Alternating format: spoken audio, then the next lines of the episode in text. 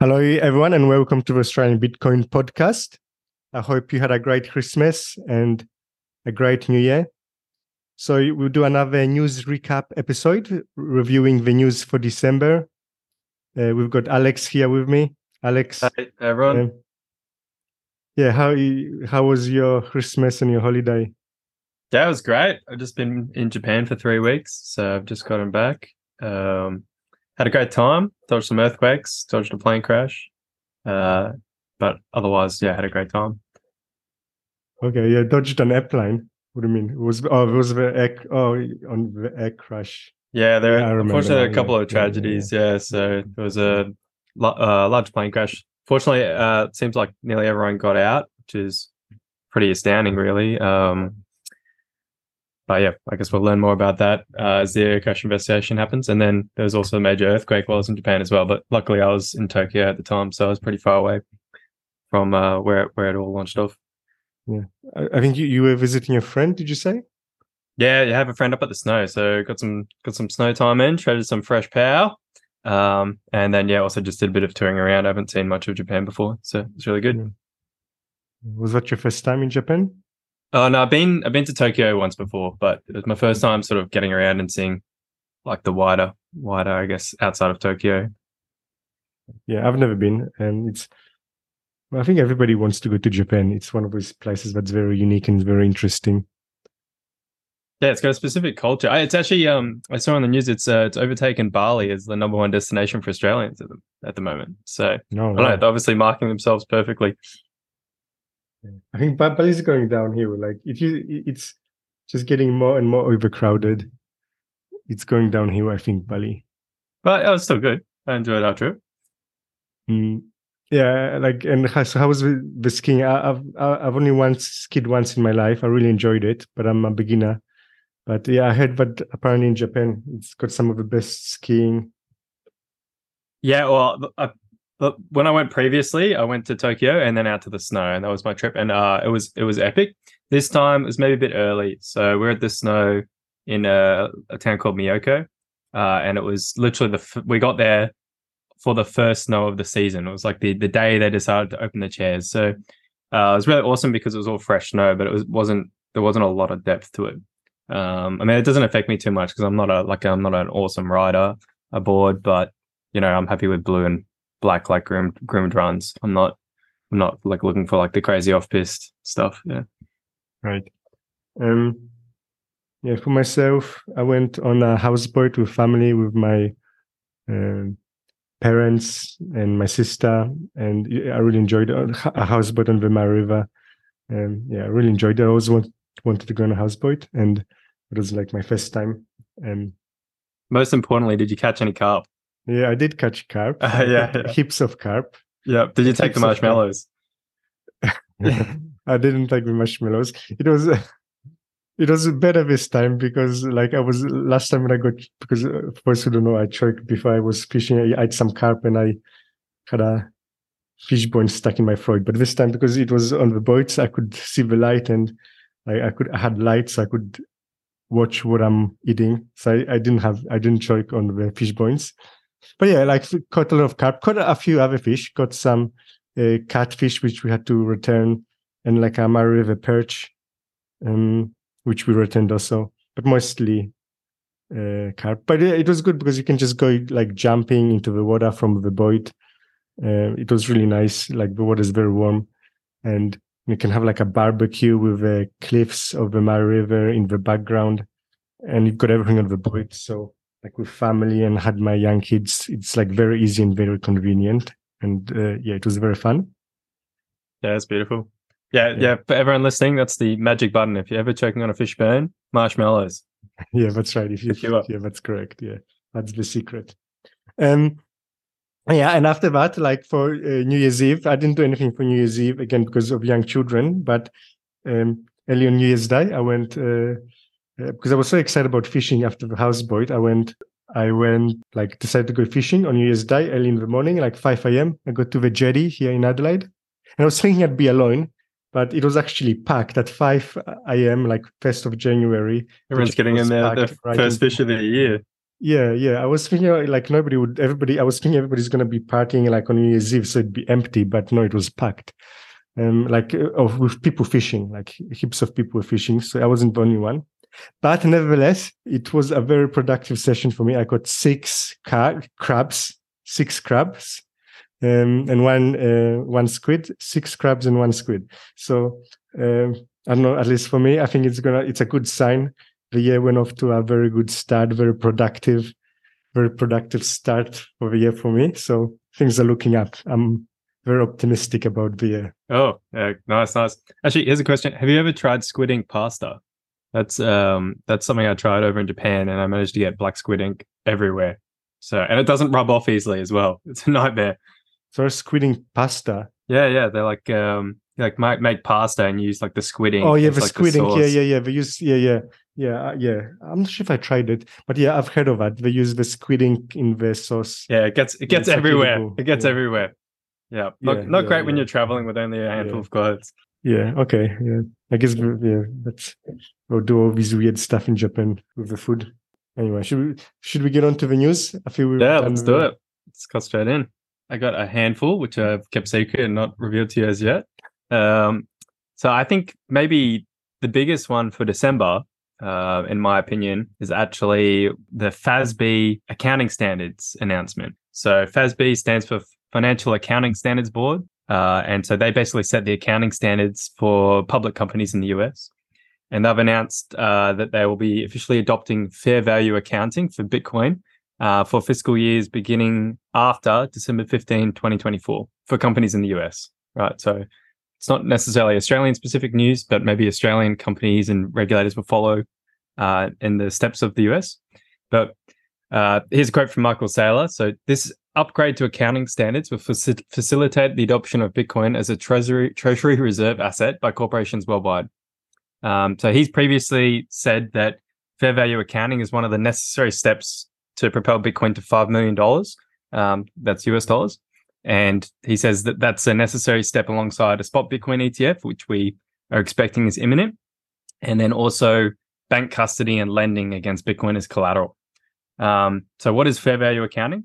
So it basically means that during the quarterly annual rep- or sorry, quarterly and quarterly and annual reporting that com- public companies have to do, Um, that they can list the value of the crypto assets they have at fair value.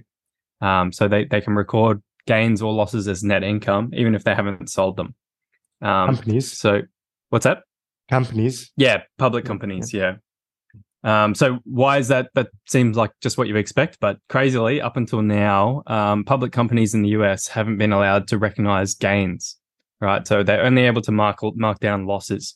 So I mean, to me, this is a big reason why you see Michael Saylor and micro, MicroStrategy is such a dominant company in adopting Bitcoin, is because Michael Saylor is the dominant shareholder. So he um, he is the owner and I guess the manager or, or director of the company, whereas most public companies have ownership and control separated. And so that means that the, the people who are running the company and making the decisions are not necessarily owners. And so they're trying to justify themselves to the owners. And when they're in a position where they can't recognize gains made by Bitcoin in the quarterly or annual earnings, they have a really, really poor incentive to adopt Bitcoin because they've got a lot of career risk in adopting Bitcoin as the managers of the company and little incentive. Yeah, so I think it's it's going to be very significant. Obviously, it doesn't take effect until twenty twenty-five, but I think companies can voluntarily start enacting it early. Okay, so I'm not an accountant, but so you, the way I understand this, it's basically the rules and that kind of infra, like the social infrastructure around Bitcoin makes it easier for U S companies to hold Bitcoin, the kind yeah. of the accounting standards. That's right. That's kind of like my takeaway. So yeah, uh, that's that's a good sign, I guess. Yeah, probably we see more and more companies follow Michael Saylor's MicroStrategy's lead. Instead of yeah. adopting Bitcoin, and this makes it, it basically easier for them to hold Bitcoin. It really changes the calculus, like the value calculus for people who are managing companies but don't necessarily own the companies, which is the majority of public public companies.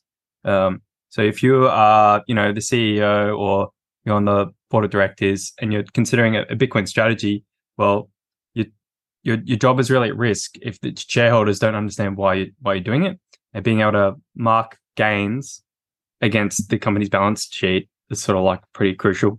That's good. That's uh, so bullish news. Should yeah, I, very bullish news. Very bullish news. Yep. Like number go out. Okay, I'll I'll go on to the next item if you're happy with that.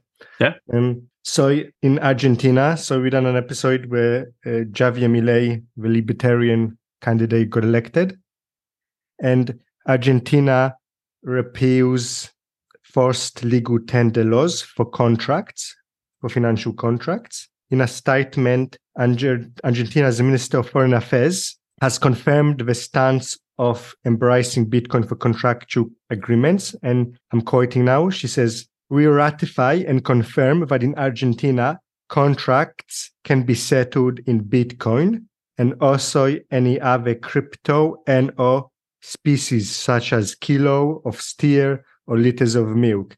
So that's um, that's the news. What's your take? Yeah, it's good. It's really good. Uh, it's what we expect from from Milei and the government under Milei. Like, he's a Australian economist, so he's going to be looking to basically deregulate um, anything as the use of money, and settling contracts is just one one use of money. So yeah, it's what we expect. It's good to see. Uh, it's bullish. Yeah. So yeah, my understanding is uh, basically in most countries and in Argentina, financial contracts had to be done in the Argentine national currency, but now they can be settled, and you financial contracts can use any currency, uh, including Bitcoin. So this isn't a specific Bitcoin, it just means it's open.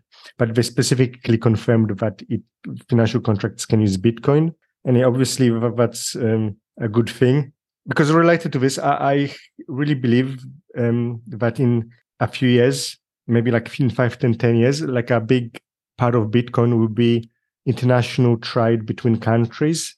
Right now, people use the U S dollar for settling international trade. And I really believe that in like five, ten years, Bitcoin will be the kind of currency for settling international trade. Because with the U S dollar, there's problems with inflation and with like sanctions. If you look up how much sanctions there were, but the United States, you had like twenty years ago and now, and it's like infinite, like ten, twenty times more sanctions.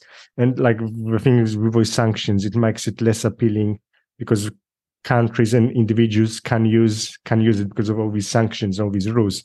So I really believe uh, that in the future, uh, Bitcoin uh, will be used for settling international trade, and this is kind of um, allowing it to use for financial contracts. It's like a step in that direction. Yeah, I agree. It's just the more that the U S dollar gets weaponized, the more obvious it is that Bitcoin's a neutral uh, money for the world. On um, on the Malay government, there was also uh, another bit of news, which is that they basically asked people to declare their crypto for a lower tax rate. So there's a bit of, I saw some comments on Twitter and around the place, and people weren't one hundred percent sure what to make of it, whether it was, you know, a bit of an attack or whether it's good. I think maybe, well, okay, so firstly, so the, what the bill is, so that it's a it's a new bill, and it basically offers tax incentive uh, tax incentives for those who declare crypto holdings, uh, regardless of the origin. So it doesn't matter where you got it, you can declare it and you can pay tax on it, and it's legitimized. So it's an asset regularization scheme, allows taxpayers to legalize crypto holdings without having to document the origin. So you get a five percent tax rate when declared by March thirty-first, twenty twenty-four.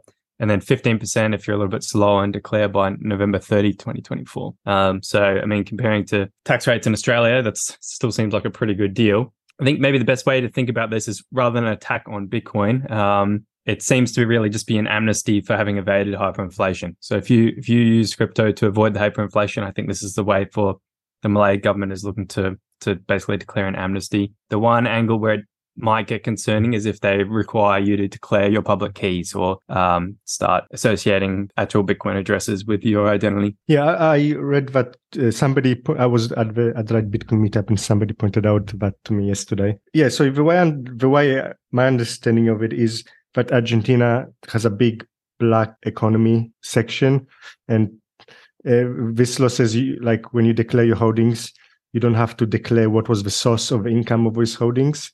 So my understanding is probably a lot of people in Argentina earn income and they don't declare it to avoid taxes, and they put it in Bitcoin. So they, or, you know, they put in Bitcoin so people, so, so the government doesn't see that the income that they received. So this is kind of like trying to make the, it seems like kind of an amnesty where the government's trying to make people pay some of the taxes that they, they should be paying according to Argentine law, but at a lower rate, but like they declare the money they have and pay a lower tax. It's kind of, that's how I read it. So I'll go in. Next item I've got is cash in Australia. I think we touched on this in the last news, but there's something else I wanted to bring up. So Michelle Balak, the governor of the Reserve Bank of Australia, said the share of payments made with cash in Australia fell from seventy percent in the year two thousand seven to just thirteen percent in twenty twenty-two. So it's probably even less than thirteen percent. So basically, there's a drop of seventy percent to to under thirteen percent in like fifteen years. So basically, yeah, cash is dying. We also said that three quarters of Australians are now seen as low cash users. Yeah, yeah, it's crazy to think about. I definitely know that most of the people that I know, most of my friends, probably they don't use cash. They don't use cash at all. So I guess those numbers definitely, they must be being propped up by a small a small minority of people. Yeah, yeah. There's some kind of diehards who try to use cash. I, I try. I use it fifty-fifty for ideological reasons. But I have to say, like, it's a bit of a pain in the ass, to be honest. Like, yep. Definitely, like, using the card and just, like, swiping and you know, you press an e-reader reader and it just, you pay for it. And it's much easier when I'm getting cash. It's like I'm getting it out and I have to put the coins, and it's like the coins for coins, coins fell, fall out of my wallet and I have to pick it up off the floor. And it's just, it's like, it's definitely much, yeah, it, it's harder to use cash. I try to do it sometimes for the yep. logical reasons. No, I was going to say the one benefit is sometimes when you get pay cash, sometimes the vendor, if it's like a small shop, they give you a bit of a discount. Like, ah, uh, yeah, uh, yeah, yeah, yeah. So I mean, that really stood out to me. So Japan is still a like a completely cash-based economy. Like, there's a handful of like large stores where you can play with card, but pretty much everything works on cash. Um, and last time I was there, I don't think I was, I wasn't really into Bitcoin at the time, so it was like quite a while ago. And so I, I guess I didn't really think much of it, but this time I was really thinking hard about just like how different it is. Like, they don't have the huge surveillance infrastructure. Yeah, quite interesting to be just back in a complete cash economy for the three weeks I was over there. Mm. Sure. Yeah, interesting, because uh, you think of Japan as like a high-tech stuff, like high-tech country. You'd think with using all these electronic payment methods. Yeah. Why, why, yeah. Do you have any idea why it is? Why, why it is? Uh, to be honest, no. I, I don't know why they have not really pulled up um, with digital payments as much. I don't know. I, I really get the vibe from Japan that the like the high-tech narrative was really set in the nineteen eighties and they haven't moved on a lot. Like, there's some things there which are still pretty cool, but yeah, it's got a real nineteen eighties Blade Runner vibe the whole time. Yeah, that makes sense. Yeah, but like, yeah, whatever happens, definitely cash is dying, and it's probably going to die in Japan also soon enough. Because with the digital, like, people talk about like C B D Cs, central bank digital currencies, but to be honest, like, we already have that. Like, the Australian dollar is central bank digital currency, and they can like survive that, they can control. Like, a lot of these measures are implemented right now because we're still kind of like in this transition period. But once everybody moves to like this electronic dollar, electronic cash, the government has control, complete con- can completely see what you're doing, because I mean, like, the banks, they have to report to the government. Um, like, implementing that with like kind of reporting systems within the current financial system would be trivial, like from a technological point of view. Like, all that, if it's electronic dollar payments, the government really has the ability to see what you do. They can completely debunk you and like cut your life off. Like, if you get if you get debunked, you you be, won't be able to do anything. Mm. And so it's like a very scary future, actually. And um, like, really, Bitcoin is the only answer. And like, as even though some like hardcore fanatics might try to keep cash alive as long as they can, it's kind of like a di- it's like a fight that's going to be lost, and um, yeah, it's it's a delaying it's yeah. a delaying fight. It's not. Yeah, it's, yeah, you're not yeah, going to yeah. win. Yeah, yeah, it's not. You can only delay it. You're not going to win. But the, yeah, so I, I really think the only solution in that fight is Bitcoin, like, because Bitcoin actually does have a chance to win, and you're not you're not fighting a losing war. You're fighting a fight. We actually we have a chance for it to work, and like with cash. That's all on that topic. Do, do you have anything else, Alex? Yeah, I'll jump onto nothing nothing on that specifically. I'll jump onto a new topic. The last couple of days I've been reading through uh, the and catching up on Bitcoin Optech. So if you're not sure, if you're not aware, uh, the Bitcoin Optech newsletter is like a technical recap of, they do a sort of a monthly newsletter, but specifically I was reading through the, the year in review, in review special. So if I just wanted to shout out, if you're looking to stay on top of sort of like the technical developments in Bitcoin, uh, make sure you subscribe to Bitcoin Optech. Um, their, their year in review was a massive summary of all the key developments in the Bitcoin space in twenty twenty-three. And then they also do like an audio recap on where they just discuss it on Twitter Spaces. And I just, yeah, it's excellent. And if if you if you ever encounter someone who says there's nothing happening in Bitcoin, there's no development in Bitcoin, uh, d- direct them to Bitcoin Optech, and they will be absolutely astounded. Yeah, yeah, I, I, I like I follow it. Yeah, Bitcoin Optech. I'm, I'm on that newsletter. Yeah, it's kind of technical, so it's only for people who are like more technical minded. But yeah, it's great. It's like a great summary of Bitcoin, of what's happening in their newsletter. So yeah, if you're interested in technical information, definitely sign up for Bitcoin Optech. I got two other, actually, I got two other sort of like semi-tech uh, pieces. Um, so there was an announcement by uh, Chaincode Labs that they were running a, a Bitcoin FOSS program. Uh, the applications for that have closed. They're only open until the thirty-first of December, but that's now that's now starting. I think it's starting in a week or two. So it's a three-month program designed to provide professional feedback to get you off your FOSS zero. So contributing to FOSS can feel lonely and intimidating. And Chaincode Labs is uh, basically set up a no-cost program uh, to, to to take people through that journey. The reason I bring it up is um, I, I did both of the Chaincode seminars last year. So they also run a, a Lightning protocol development and a Bitcoin protocol development seminars where they talk through sort of like the technical conceptual side around Bitcoin and Lightning. Um, they're about six-week programs. They run twice a year, um, and I, I'd highly recommend them if you're interested in the technical side. Um, they're completely free. Uh, go check out Chaincode Labs. Yeah. And for those who don't know, FOSS, like free and open source software. So, so basically, it's like a course on how to contribute to free and open source software. Yeah, the, the one they've just announced is it's sort of like the next level. So they've been running these seminars for free. Uh, they're about six weeks long on like the conceptual technical side of, of Bitcoin and Lightning.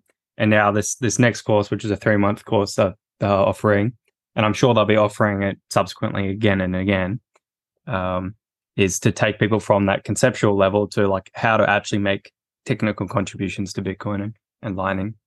Okay, yeah, great. And so you, I think, I know there's many people I, I meet who are interested in working in Bitcoin. Just yesterday at the Bitcoin meetup again, there were some people with a technical background who were interested in working in the Bitcoin space and doing like this kind of projects and contributing. I think is a really good way to kind of get into the space and from that pick up like paid work in the Bitcoin space. So, yeah, absolutely. Yeah. Yeah, if you if you're interested in going down that pathway at all, definitely check out Chaincode Labs. Okay, um, so I'll move on if you're happy with that. And um, so the next item I've got, this was the, there was like a Ledger hack. Um, so Ledger being a Bitcoin hardware wallet, one of the most popular, popular as well. Yeah, wallet. yeah, one of the most popular. Um, it's especially popular with like crypto and shit coins, um, with people who are interested in that stuff. And so they had a hack. Um, from what I understand, they, it, it, so it was actually a real hack where people lost funds. From what I understand, it was around half a million dollars. So not a huge amount. Half a million dollars was lost by people. Um, and Ledger has, from what I understand, has said they'll refund refund the people who lost the money. But um yeah, so there was a hack. And um yeah, Alex would like, yeah, what do you know? Do you know much about this? Um I do not know a, a huge amount. From what I understand, it was something to do with um apps apps like like it wasn't the core the core Ledger product. It was it was to do with the I don't know app, apps on crypto. If so if you're if you're playing around with dApps and shitcoins, then you're at risk. But yeah. if you are only using Bitcoin on Ledger, uh, then I, I think you are safe from this particular incident. Yeah, that's correct. Yeah. So if you were just holding Bitcoins on Ledger, or even most, most shitcoins, I think, like you you were, you were safe. So the vulnerability has been fixed. It was only there was only a small window of about forty minutes where this vulnerability was open. And um, and in, in any case, it, if you were holding Bitcoin, it wouldn't affect you. So it was basically um, some kind of JavaScript, um, like connect, like some kind of connector library which connects to D apps, decentralized applications for shitcoins. Um, so that library, which was written by Ledger, but connector library was compromised for a small period of time. So people, only when they were using that library to connect to those D apps, they were vulnerable for that small window of time. I think like I, I look at these like, okay, again, what's the takeaway from here? And like for me is it kind of proves the point that if you have like the more stuff you do, like with shitcoins and all these like features connecting to D apps and stuff like that, especially with like a hardware wallet, like your attack surface area becomes bigger and there's just more opportunity for things to go wrong. That's why if you're just, you know, holding Bitcoin on a hardware wallet, keeping things very simple, it's much more secure. Like if you're doing all these weird stuff, there's just more opportunity for something to go wrong and mm. to get hacked. That's kind of my one of my takeaways. And um, the other takeaway I would say is like Ledger has a bit of a history now of these kind of security incidents. Again, like nothing major. I think if you're holding Bitcoin on Ledger wallet, I want to tell people like I still think that's better than holding it on exchange, and it's still like a decent way to hold Bitcoin if you're holding Bitcoin in cold storage using well Ledger wallet. I think it's still decent, so I don't think people need to panic. But yeah, personally, like this, again, we have this, these, a, a history of these kind of incidents. And I personally don't rate Ledger that highly um, in terms of hardware wallets. Um, like I would recommend people like Jade by Blockstream, Coldcard, uh, Bitbox. Yeah, do you agree with that, Alex? Yeah, yeah, definitely. Yeah, SeedSigner, uh, maybe Foundation. Yeah, stick to Bitcoin only where possible. That'll be the safest option.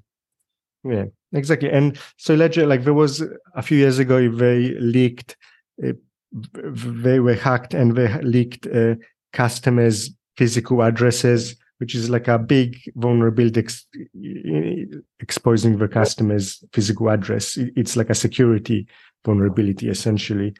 And, you know, if a company that's supposed to be specializing in security, insecurity, for them to get hacked and leak the customer's like physical address is a bad sign.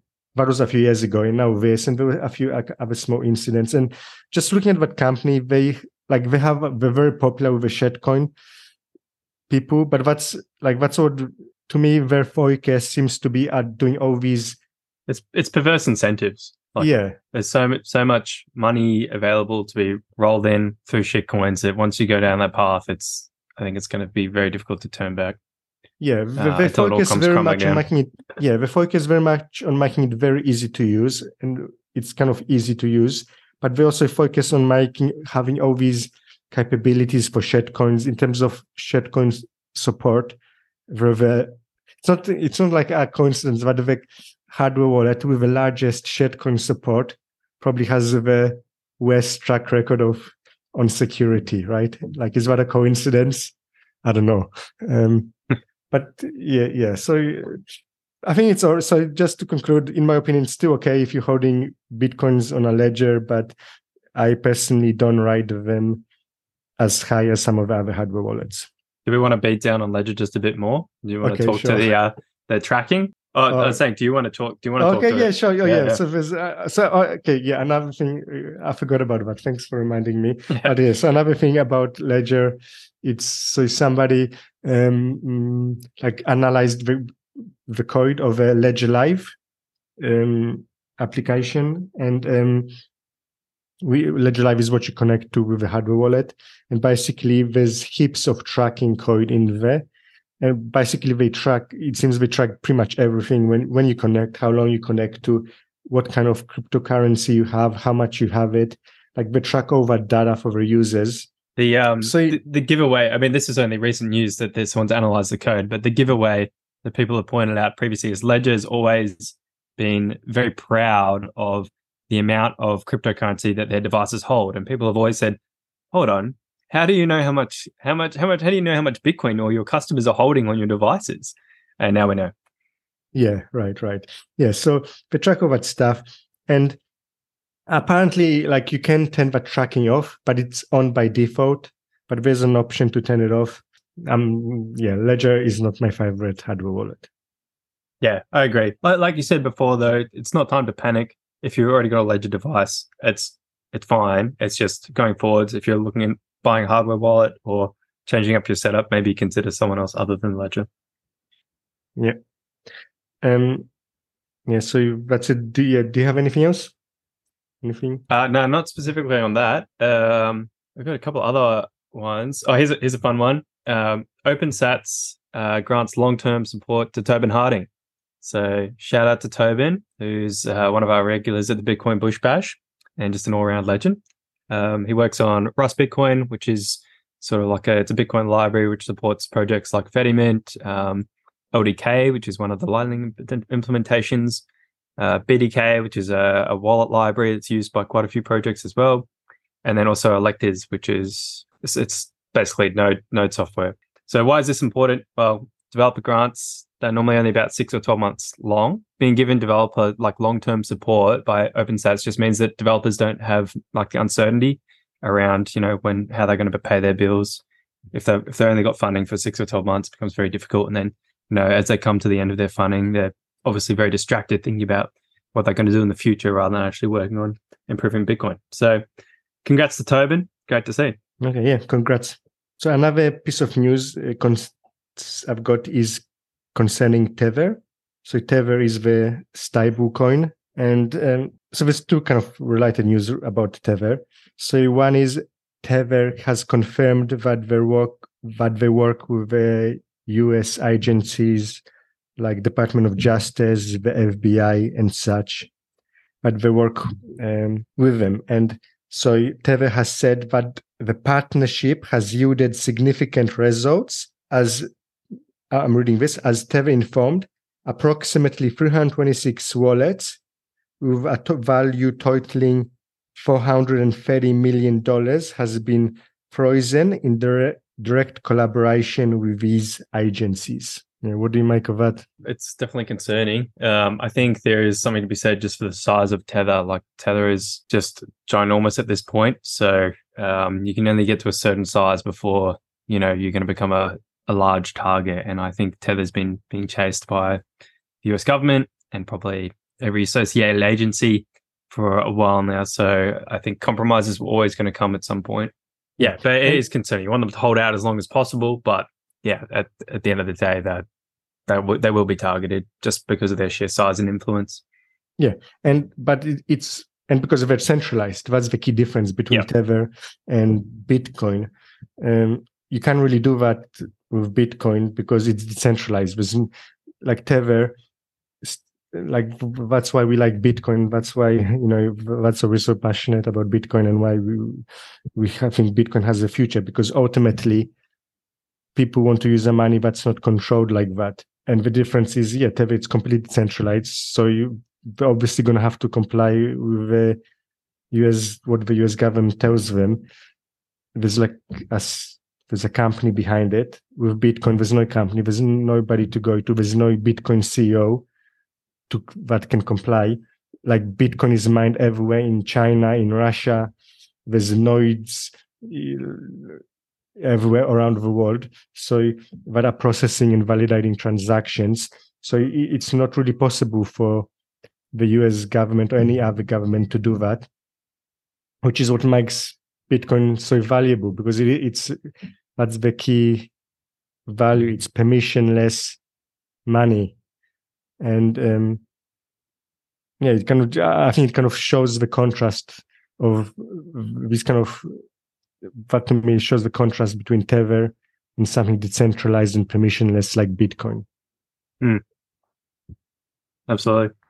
Yeah, and um, like it going back to what I said earlier also about, um, like I, I believe that in the future, uh, countries would do international trade in Bitcoin And it is because Bitcoin is this kind of permissionless, um, neutral, uh, neutral technology. Like just like the internet, it's like decentralized communications. Bitcoin decentralizes money, decentralizes payment, and um, like looking at the like geopolitical what's happening now, like with all the sanctions. There's countries, for example, like Russia and uh, India. They're coming like they're doing a lot of trade. Russia sends sells oil to India, and for that Russia gets Indian rupees, which it has. It can't do anything with Indian rupees because what's gonna do? It has a shit ton of Indian rupees. But then if it wants to buy something from China, it can't really use Indian rupees to mm. buy something from China. And normally, like countries in that situation, that's why they use the U S dollar, because the U S dollar is kind of like a global currency that everybody used, um, because it, you can use it everywhere in the world. But now that kind of global currency aspect of U S dollar is going down because of uh, because of excessive inflation and devaluation and uh, of the currency, and um, because of the sanctions. Obviously, many like there's more and more sanctions. So um, the answer is Bitcoin, and um, it can't be like censored. It can't have sanctions, and um, and this isn't a statement of moral judgment, like whether you know bad actors. It's like the internet, like bad actors or good actors use the internet. There's we're using the internet now. There's pedophiles who use the internet to communicate, but it, because it, the internet's permissionless communication, and um, yeah, Bitcoin is permissionless money. And I think um, yeah, in the future, I really see like in ten, in five, ten, ten years, I really see countries doing international trade using the, using Bitcoin as we move away from the dollar, because there's no other alternative. Like bit, if you're not using the dollar, like Bitcoin's the best thing. Yep, absolutely agreed. On to the next item. Uh, I think like oh. that's probably it. That, that's it for me.